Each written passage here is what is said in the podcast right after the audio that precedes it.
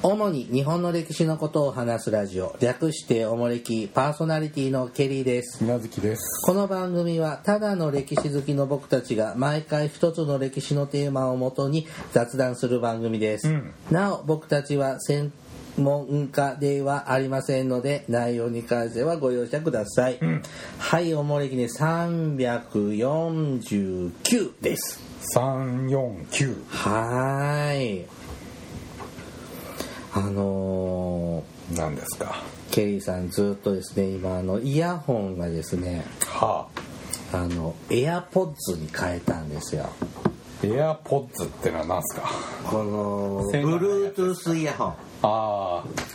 これこれこれキこノコみたいですね。れ、うん、大体うどんって言われてるうどんがうどうどんが耳から出てるみたいなああ、うんそういう表現したんだ。うんこここれうど んでもうああのーコードのないイヤホンってあ楽ねあ、あそ 引っかからないのカバンとか服とかにう。あうんすごいだからこんななんか街で結構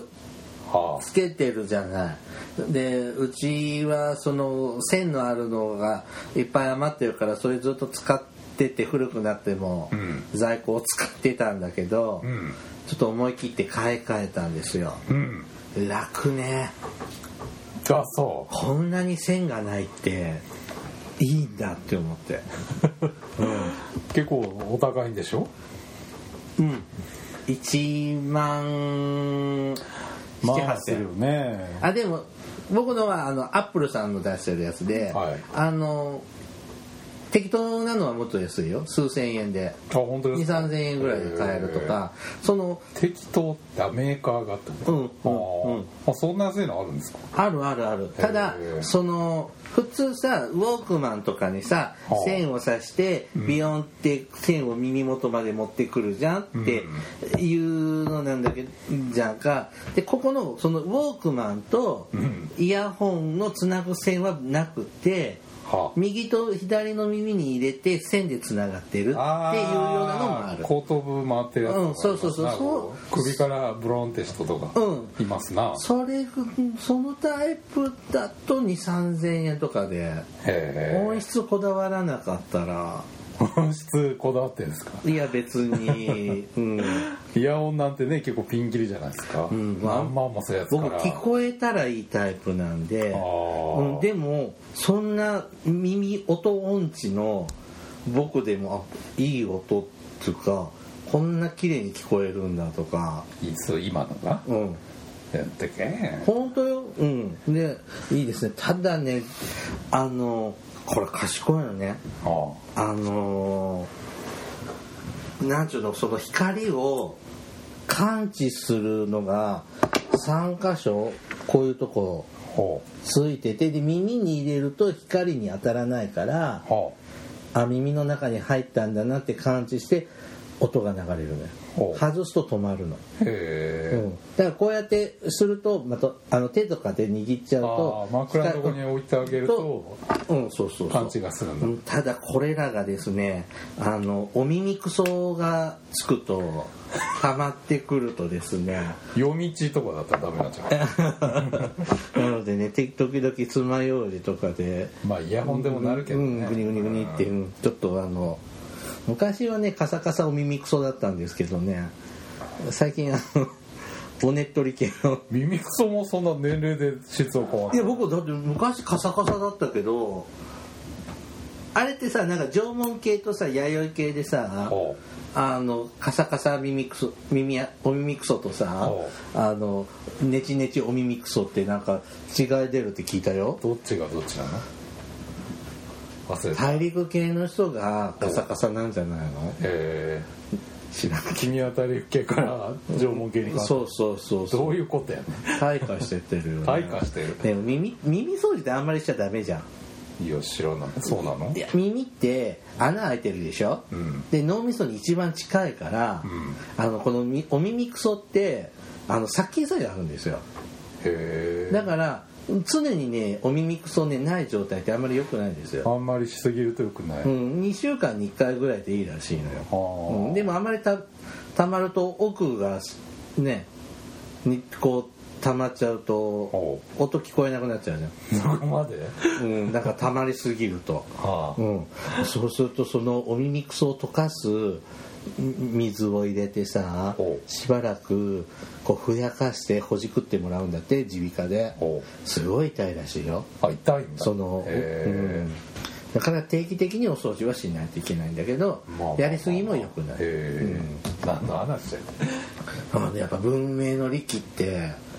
いいねなんかこうどんどん便利になって。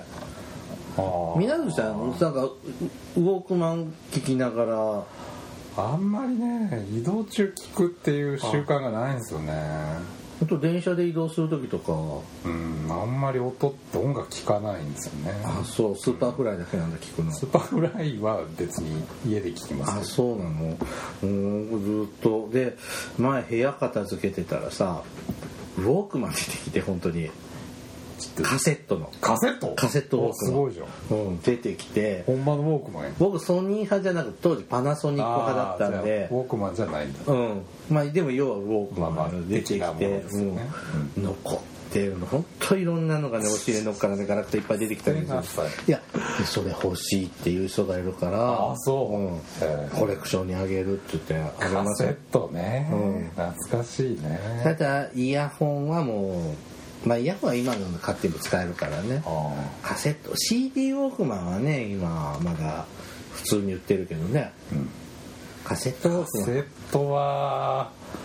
今再生する機会ないわ家にあ僕ももう処分してないのねあでも売ってるよやっぱ家電製品とねままあまあまあまあまだあね逆にちょっと見直されてるんでし ょそうなんだうんアナログで録音できるからうんねちょっとねケリーさんそんなあのナウいものを使ってるよというねあのー報告でしただからなんだってはいではね今日はですねあの武家書ハットほまあ日本史の授業で出てくるんだけどううんいまいち中身って僕よく知らないなってほう家康が武家諸法度を定めて死んだみたいなイメージはあるのうんでも ひどい理解ですね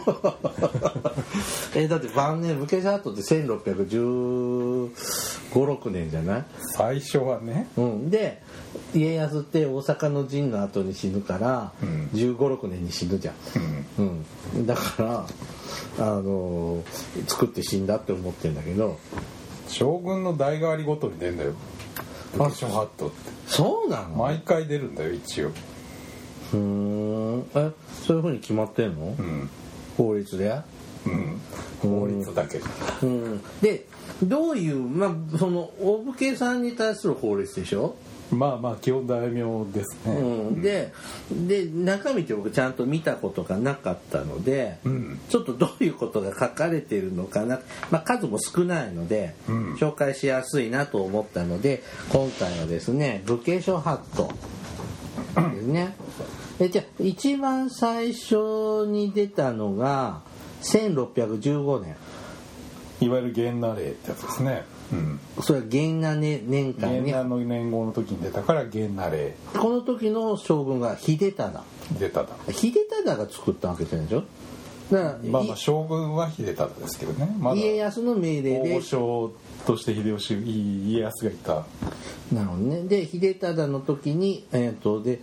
が命令で作られるんですけどうん実際作る人は、それはもちろん法律のプロが作んないうと、ん、スーデンさんが本チン数でがこう作るのにうん作っ実際作ったのはこいつまなあんです実際にその文章を書いたのは彼ですねで全部で13条うんになるそうです、はいこれちょっと見ていきますね、うんと現代語訳でいきますあ原文じゃないのうん原文いいんですかうんじゃあねあそうですかうん問題は原文が出ますよまあこ今日は そんなあーそうですかセンターニュースじゃないのではあ構わないです、はい、1諸大名は学問と武術を磨くことに努めなければならないうわこれがこれ今の原文で何て書いてあるか分かりますか諸大名はまあ違うな勉強と武術を磨きましょうひでえな文武キューバの道もっぱら愛たしなむべきことこれが今の現代の訳ですよキューバの友だねそれ竹馬あちあち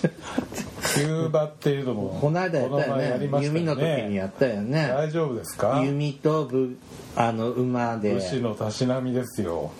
ほらやぶさめお犬追い物犬大物もも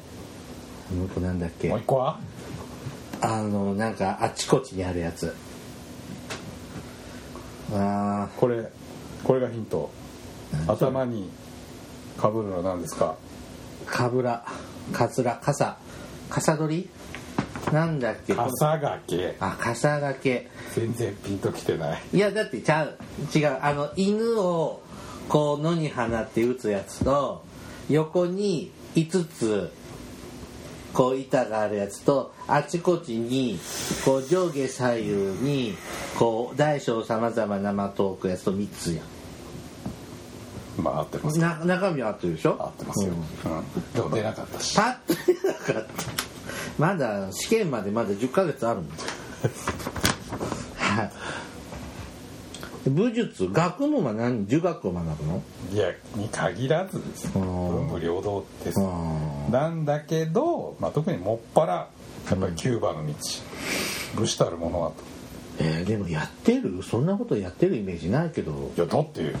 元和年間ですよ昨日大阪の駅終わったとこだよまあねまだその頃はやってそうだけどまだまだそういう気分ですなんか江戸時代中盤とかさなるとさやってそうなイメージないよ何がこういうこういうさ武芸をなんか庭で「えいえい」ってなんか素振りしてるようあなーぐらいしかイけどメよくー受ジない験的にはまだ元南のことはやっぱりキュー元南の頃はキューバの道っていうのが入ってくんだけど、んその後になって例えば天那令とか綱吉の時代になると、文武中高忠義とか、えー高校っていうのを大事にしなさいって変わってあきてな変わって要くするるにそんだの武の時代から文の時代に変わっていくんですよみたいなのが大体表現はちょっと変わってくるもちろんもちろんただ将軍の代替わりごとに出るんだで要はでも中身は学問と武術を磨きましょうなんだけど今言ったように細かいことこ言うのと頃はまだやっぱりキューバやっぱり武士っていうのは戦争が本業でしょっていうのが綱吉の頃になると祝への忠義とかが強調されるなるほど軍事政治に変わったんだみたいなのが受験的にははいはい、はい2番目大勢で酒を飲んだり遊んだりしてはいけないってうん、えー、なんか遊んでるじゃ んねなんかひいさまだってひい様って誰だほら一橋慶喜さんだってさあー夜な夜な品川宿行ってさあんな大名はいねえよえー、でもあほらあの八代将軍吉宗だってあれは違う大名になる前だけどお忍びで遊び出てたじゃん柄本明とうんそういうのはいいのそんなことはだだから内緒で出てくるんだそうんだからだダメじゃん3つ目法令に背いたものを国に隠してはいけないううん犯罪者をかくまっちゃダメってこと、うん当たり前じゃんねうんでもみんな隠してるものうんまあもういますよねうーん4番自分の国に反逆人や殺害者がいたら追い出さなくてはいけないうん隠してもいけないでしょうん隠しちゃいけないから追い出すうんじゃあどこ行けっていうどこにも入れなくするってこのんでどうするのどっかで警察にとです出か頭捕まえるかまあそもそもそういう前提だから悪いことしちゃいけないよってことにうもんあそうか隠しちゃいけないけど別にその牢屋に入れとくのはいいんだこう公開でとかまあ別に見て見ぬふりってもいいわけですあそうなんだ隠してないっていうかあそんなあこずるとしたんですかみたいーなあそれいいうんの、いやだからだ追い出せって話ああじじゃあど誰に捕まえてもらうのその事件を起こした国の人に捕まえてもらうのまあ幕府がうーんはい5番自分の領地に他国の人を住まわせてはならないうんこれなんかむかあるねなんでダメなの転居の自由はないのないですお嫁に行くのもなしないやまあそれはまたちょっと別の話ですけど、うん、左にっていうことです、住まわせちゃダメなんだよねまあ、特に基本的にはこれ武士の話なんであそうか庶民向けの法律じゃないんであ武家そう諸か法要するによその武士と仲良くしたら嫌じゃダメじゃないですかでも江戸はいいのええ江戸の各藩邸とその関係いやそれちゃんと素性がある人をそこに住ませるのは問題うないですんうんうん乱れに他国の人を入れたりしたらその人と何やってんだみたいな話じゃないですかでも大河なんか見てるとほら藩邸にどこそこので国だからそういうことされたくないからさようさーとかってい言やってそうやってほら彼らつるんでいくわけじゃないつるむねそういうことすんなって話それは幕府としては迷惑だそねら大名と大名が組んだら困るから人の行き来はさせないはい、次6番うん城を修理する時でも届けなければならない、新築することは固く禁止するこれはまあ源那令の一番有名な条文ですねお城作っちゃダメなの諸国の居城修法なすといえども必ず権上すべし、一国一城制だっけ一国一条例だから万や真偽の公営固く長寿にしむるのことっていうのを略したのあれだよねそのその国の中心地のお城がいいんだよね居城だけね、うん自分の住む以外の城はダメですよってそれでもさなんとか城っていっぱいあるじゃんちょこれ単純に考えただらって自分の領地やで国って別にその肥後の国とか越前の国って意味じゃなくて、そうでしょ藩でしょうんだから自分の住んでる城はいいわけです、一藩一城でしょうん、一般一流でもさなんとか城って他にもあるじゃんそれでよその藩でしいやいやいや、えーだって紀州藩ってさ和歌山城とか新宮にもお城あるょあれはほら助家老の、まあ、別格の城じゃないですかそれ城とは言わないうんまああれはだほ本当は例外的なもんですよそのういやほら戦国時代はほら自分の城とか、あーうん出城とか、うんその街道の入り口とか、山の上とかやるじゃなういんあるよそういうのはダメだってあーそういうことね、ね住む城がいいのね居城、自分が住むための城以外は全部潰しなさいそれってさその例えばそんななんか家臣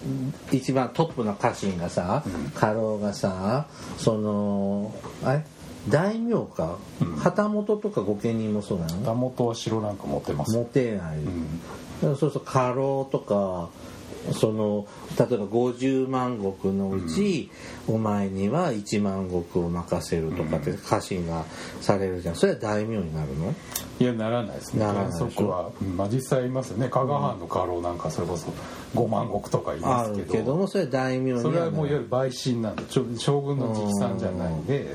それは大名の扱いを受けない受けないでしょでもそのその50万石のうち1万両1万石を与えられたのはそれを城とは言わないの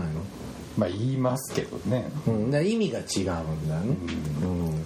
で結構だそういうねその御三家とかそういう審判なんかでは結構そういう特別扱いしてる持ってる人いるけど、それはちょっと違う意味が違大う規模な外様とか薩摩藩なんかは本当は城なんだけどあえて城と麓って呼んであー城じゃないですよみたいなそれは幕府から監査みたいなの来ないまあ来るんでしょうけど、まあ、それこそ抜け穴みたいな話うんでで城ってじゃあ概念は何なんだって話になって、の、うん、なってくる、うん、まいやまあ見た目城っぽいけど城じゃないですよって、じゃあ城って呼んでないでしょうみたいあうんいや白っぽく見えるけど白っぽく見えるけど実は天文台なんですとな、まかあ、、そこまでは言わないけ どあくまでその住処としてうんあるだけで、んまあ当然武士のたしなみですから堀ぐらい作りますよね、あでも城じゃないですあよまあそうそういうのは微妙にまありだったまのあまあね、そこはねいろいろありますけどまあで原則としてねはい、わかりました。はい。えっ、と、次7番。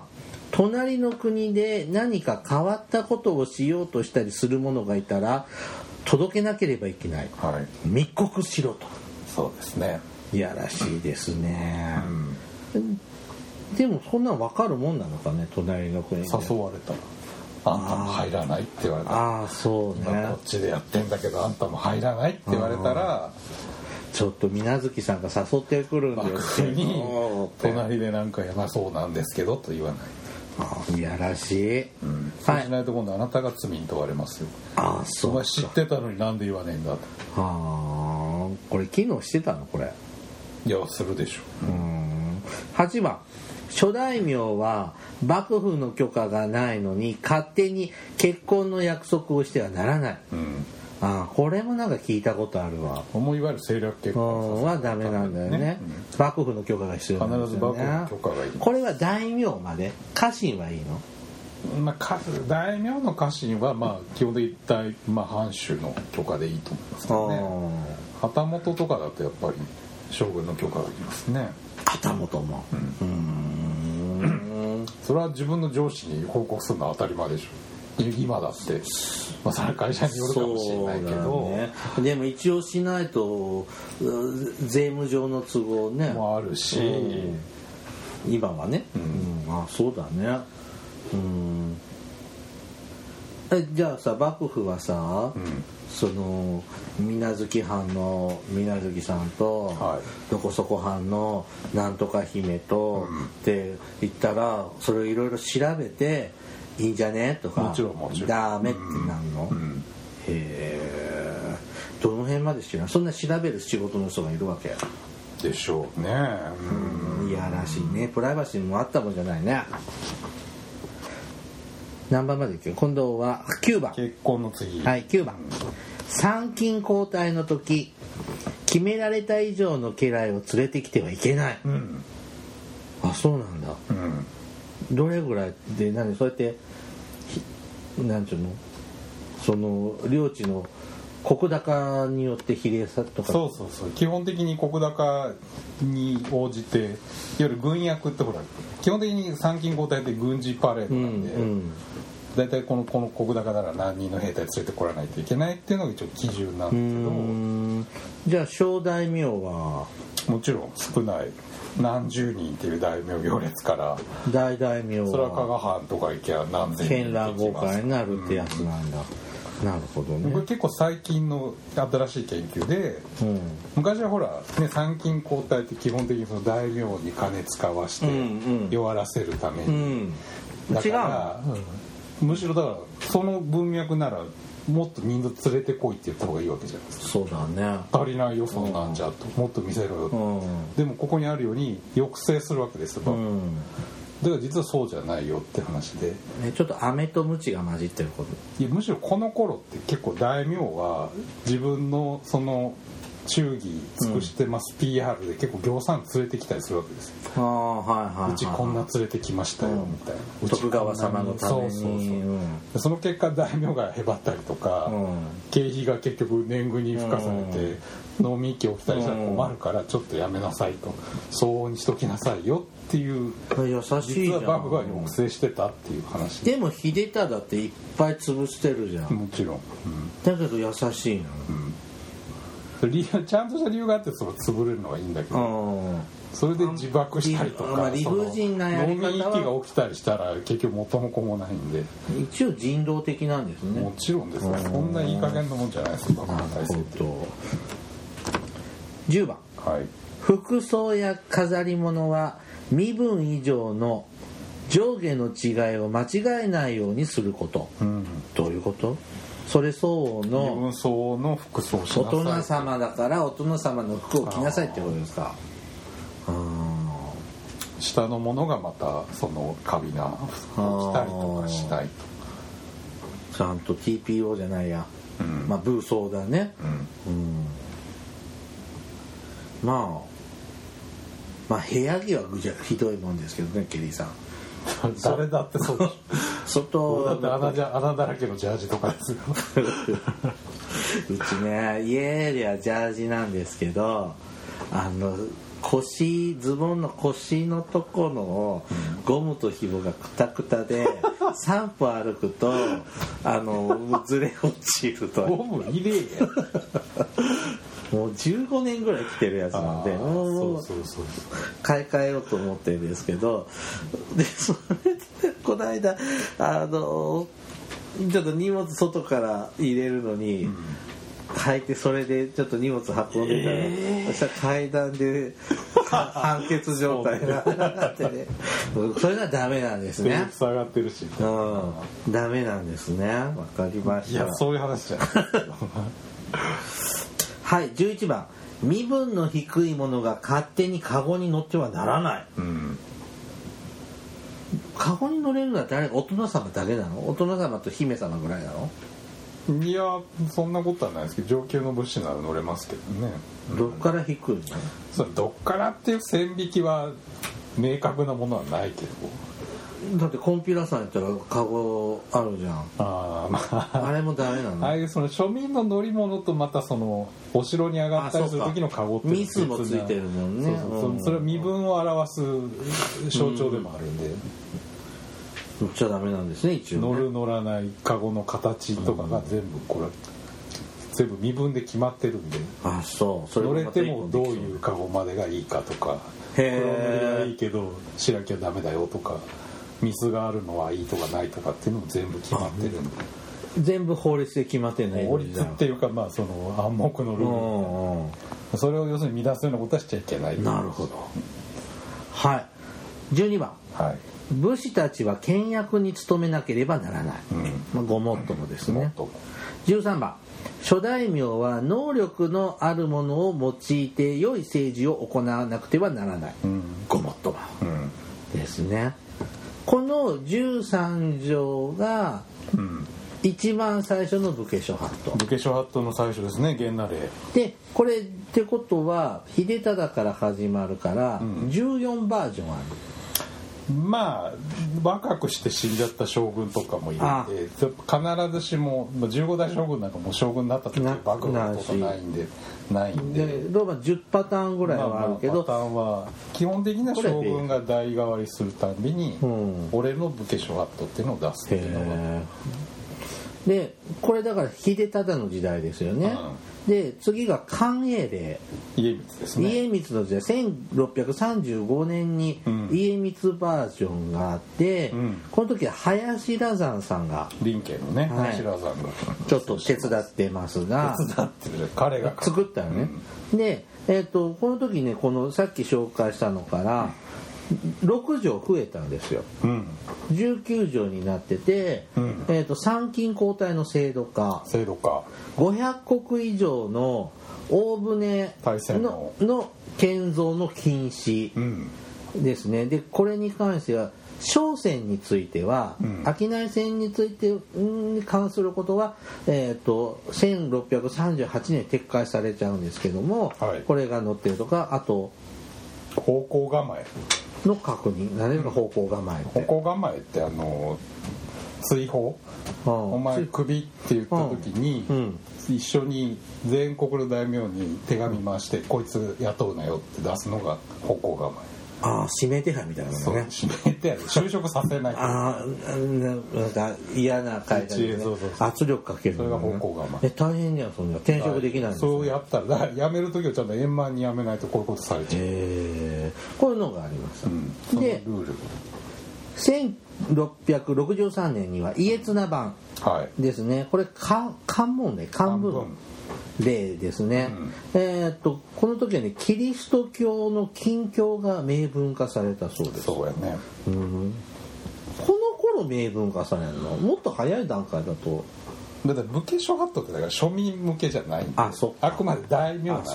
かそっか今まではまあそんなこと当たり前だけどって話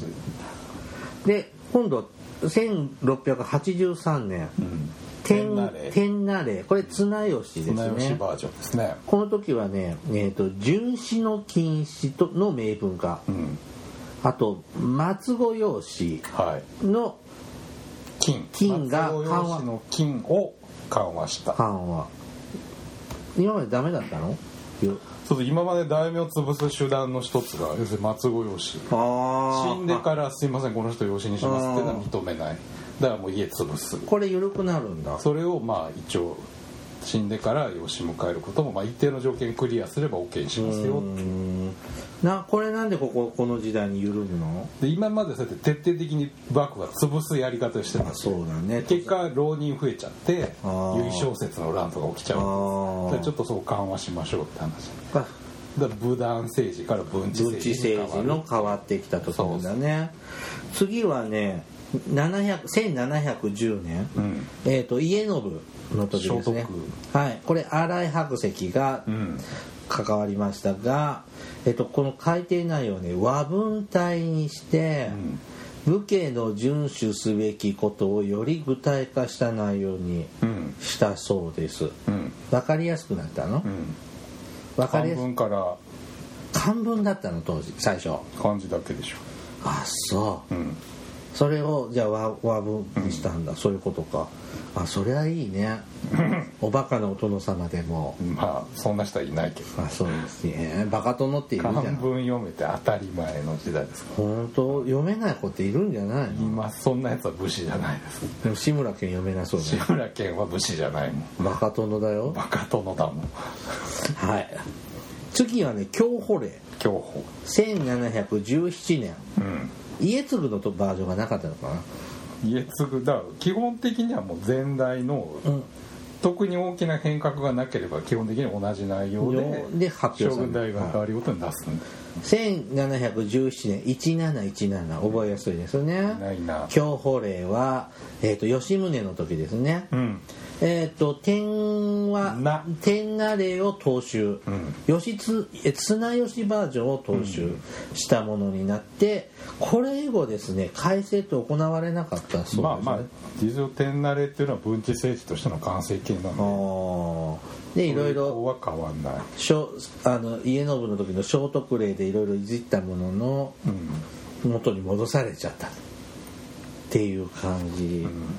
なんだっで、て吉宗以降の将軍って表に出ないでしょうん、ここまでは結構将軍が率先してするタイプ将軍将軍してたかけらど、で結局自分の色出したいじゃんうん、でもこれ以降の将軍って結局もうみんな家臣が回してるかお飾らりみたいになってくもんねうどうやっていいわけですうん武家小ハットなんて一応形だけ出しとけば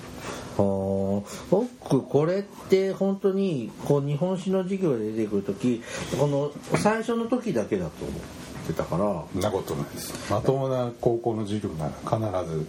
さっき読んだ原文で読むはずです本当記憶ないえ近中並びに久米氏ハットもうん将軍が変わるたびに変わってん変の、わらないですあれはずっあとれはもう朝廷向けのもんですからあれはもう一回きりなの、うん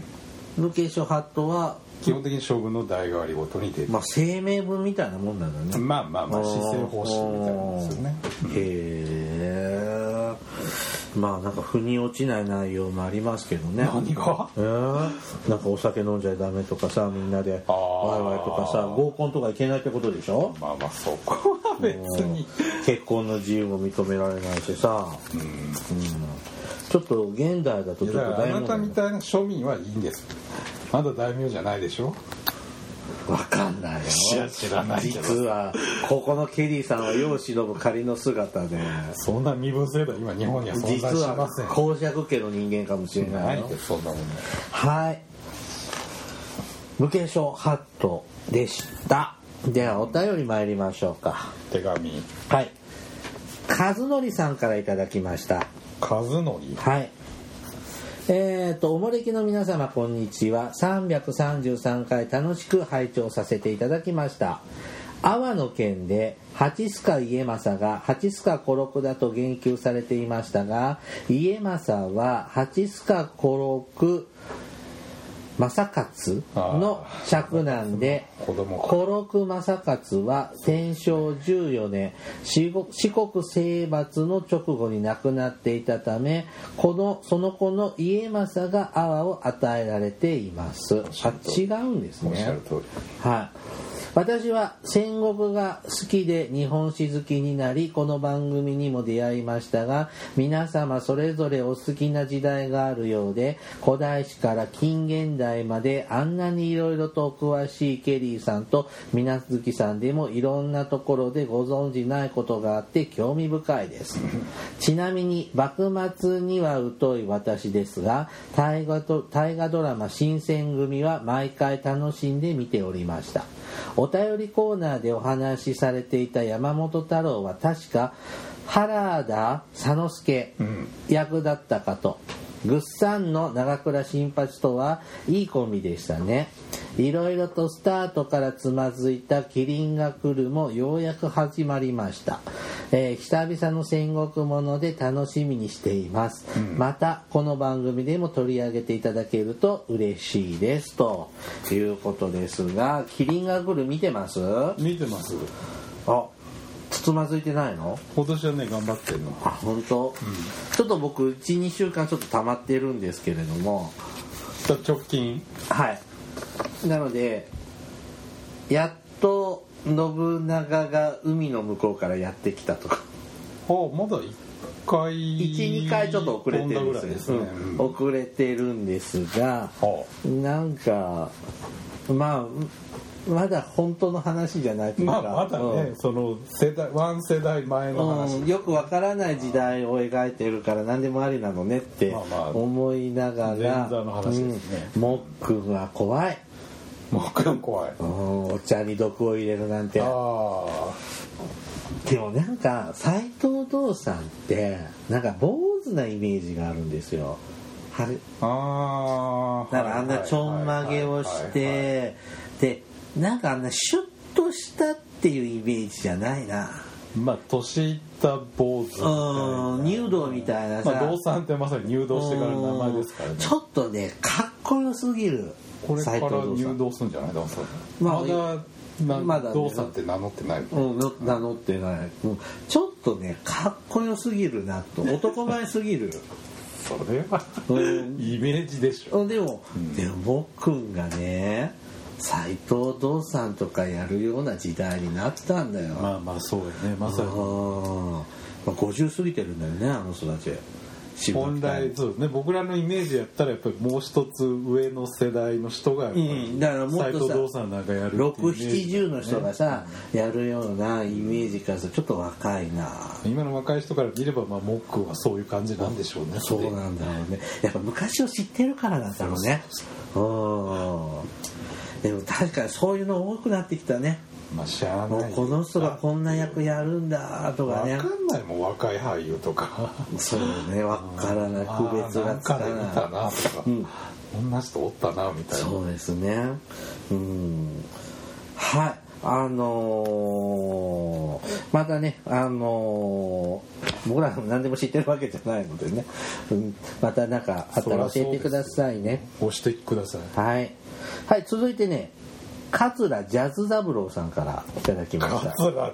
ジャズサブローはいはい、こんにちは。えー、と母が岸和田出身なのですが、えーだんじりは子供の頃からよく見に行きましたそこでお伝えしたいことが少々一つ目えっ、と岸上神社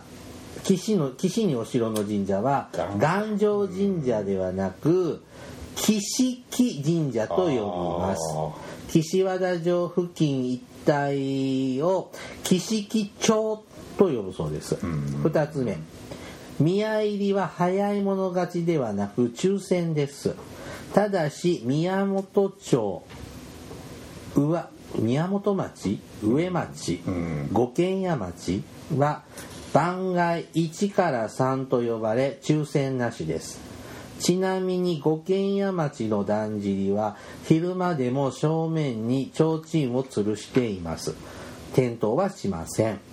早く走るのはお町あ各町々では自分のところのだんじりが一番だと思っているからだと思います3つ目番組で紹介された岸和田だんじり祭りは9月の敬老の日の前の土日に行われます昭和40年代に NHK で紹介され有名になったそうですが他の先州地域でも10月の体育の日の前の土日または日祝日にだんじり祭りが行われています J は JR 阪南線の沿線で少なくとも3駅でパレードが見られます9月の祭りはクランク状に曲がった坂道を駆け上がって右に90度曲がるのが見せ場です岸和田の南の貝塚市には100度の交差点がありやり回しの難度が高いです続いて、えっ、と、水無月さんは時代祭りの行列のアルバイトをされたのことですが、岸和田のだんじり祭りの引き手はアルバイトは一切なしです。よそへ引っ越した人が生まれ育った町へ祭りの時だけ戻ってきて、だんじりを引くことはあります。えーだんじりの彫り物を見るのも楽しいです。夜は火入れ引き業といって、えっ、と、提灯、えっ、と、バッテリーと白熱灯で、えっ、と、灯します。今は LED かもってことですね。夜は危険なので走りません。外部の方も引かせてもらえます。だんじりの後ろには水タンクがあり、えっ、と、冷水が飲めます。ご注意。もし止まっているだんじりの向こう側へ行きたいと思っても引き綱をまたいではいけません叱られます手で持ち上げてくぐってください、えーそれでは今年の秋はぜひだんじり祭りをお楽しみください、あー地元の詳しく知っている方からいただきましたね岸和田の人ガチだからねもうやっぱ愛があ強いのね人たち本当に1年かけて人生かけてやってるんでちょっと怖いですねすごいこう熱が伝わってきますね、うん、でもやっぱ地元の地名とかやっぱ分かんないねまあねえこれはねなかなかまあうんご容赦くださいうん、でもやっぱこれおその泉の国のあちこちでだんじり祭りってやってるのよねだんじりはね結構大阪の河内の地域なんかでもやってますからねうん結河内か構摂津河内でもやってますよううんあんなそのねどド派手な感じじゃないけどうんもうちょっとしずしずした感じですねうんまあそれもいろんな伝え方のうん形なんでしょうねなるほどねはいもう一丁いこうかなえーっ、といおりさんからいただきましたいおりはい。ケリーさん、みなずきさん、こんにちは。ケリーさんシティの近郊に住むシティボーイのいおりです。今日朝から放送を聞いたので、僕のメールが読まれてびっくりしました。ドキドキしながら初めてのメールをしたのですが、ちゃんとケリーさんやみなずきさんが読んでくれたんだと思ったらめっちゃ嬉しかったです。読んでくださってありがとうございました。僕はオフ会には行けませんが、大学生になったらいいよってお父さんが言ってくれたので、ケリーさんとみなずきさん長生きしてください。これからも放送楽しみにしています。えー追伸ケリーさんの目が少しでも良くなりますようにって月読みさんにお祈お参りするねいつも楽しい放送ありがとうございますと,、えー、と小学生のねいおりさんからいいやーただきましたよかったねねえっ、と大人になるまでオフ会には来ちゃダメってお父さんが大学生になったら行ってもいいよってうんねえ10年先だようん10年後だよどうしてんだろうね10年後ってねま年取ってると思うあわまあそうですうねんそれは間違いないねこっちが終わるのが先か下手下手いおすりりゃささんが飽きちゃうのが先か下手すりゃさいおりさんのお父さんの方が年下かもしれないよ小学生の5 6お子さんなら多分下でしょうねジェジェジじいじですェねえどうだったんだろうねいおりさんのとこね学校はああそれは休みでし今ょ年6年生今もう6年生になってるんだよね、んでもう日本史の授業始まったかな修学旅行とか行ってる時期だと思日本史はねちょっと学校によってどの段階でやるか違うしねうでも6年生じゃん僕6年生の小学6年生でやったあなんじゃないえ社会科の中で日本史をどこでやるかって学年あ違うの地域によって違うんじゃないあそうだ僕6年生の時にやったまあ高学年でしょうけどね、56年だとは思うけどあ5年生いや修学旅行行く前だもんまあそういう学校のそういうカリキュラムがあると思うけどうんまあ小学校だからどこ行くんだろうね修学旅行東京かな小学校ケリーサンシティの近くか、うん東なんか京ディズニーランドとかじゃ小学生がちょっと生意気ないなんでよ定番でしょ小学校でディズニーランド行くの行くんじゃないいや多分違うと思あ違うのうもうちょっと歴史系の勉強するコーあスだとそ思ううけ今どはそうかな違うの小学校、ね、東京は中学だったよ東京が中学、うん東京行ったのが中学ってことそう僕初めて東京行ったのは修学旅行だったのああ前も言わなかった新幹線に乗る練習言っをたねしたのも中学校の時初めて新幹線に乗る練習しました私なんか伊勢神宮だよあお福持ちかわされたやつねそうそうそうね明るくだと思ってルンルンで帰ったらお福持ちだというお福持ちねやっぱあんこはね赤福のが美味しいねお福のがちょっと甘さがね引きこずむなうんお服なんてあれ以来買ったことないからあの二見浦にありますはいねあのーちょっとケリーさん目の調子良くなるようにもう一回お見お参りしといてください、はい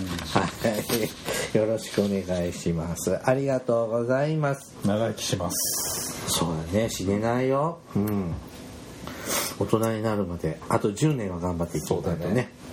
はい。ではね、本日はね、ここまでね。はい。おもれきではですね、リスナーの皆様からのお便りを募集しております。あの時代に行ってみたい、あの人に会いたい、おすすめの歴史漫画や歴史小説、大河ドラマなど、歴史ドラマや映画の思い出や感想、戦争の体験談など、他にもいろいろとお便りテーマがあります。詳細はおもれきのブログをご覧ください。番組へのお便りは E メールまたは Twitter のダイレクトメールでお送りくださいメールアドレスはおもれき2013 gmail.com、えー、Twitter はひらがなでおもれきと検索してください次回は350回になりますあ切り板切り番ですマジかはい誰だろ実はちょっとこの収録の時点ではまだちゃんと決まってなういこれからこの後鳥貴族で決まるんですかそうですねはい、はい、鳥貴族会議鳥貴族会議ですねでちょっとえー、誰かな検討しますはいではまたポッドキャストでお会いしましょうさようならさよなら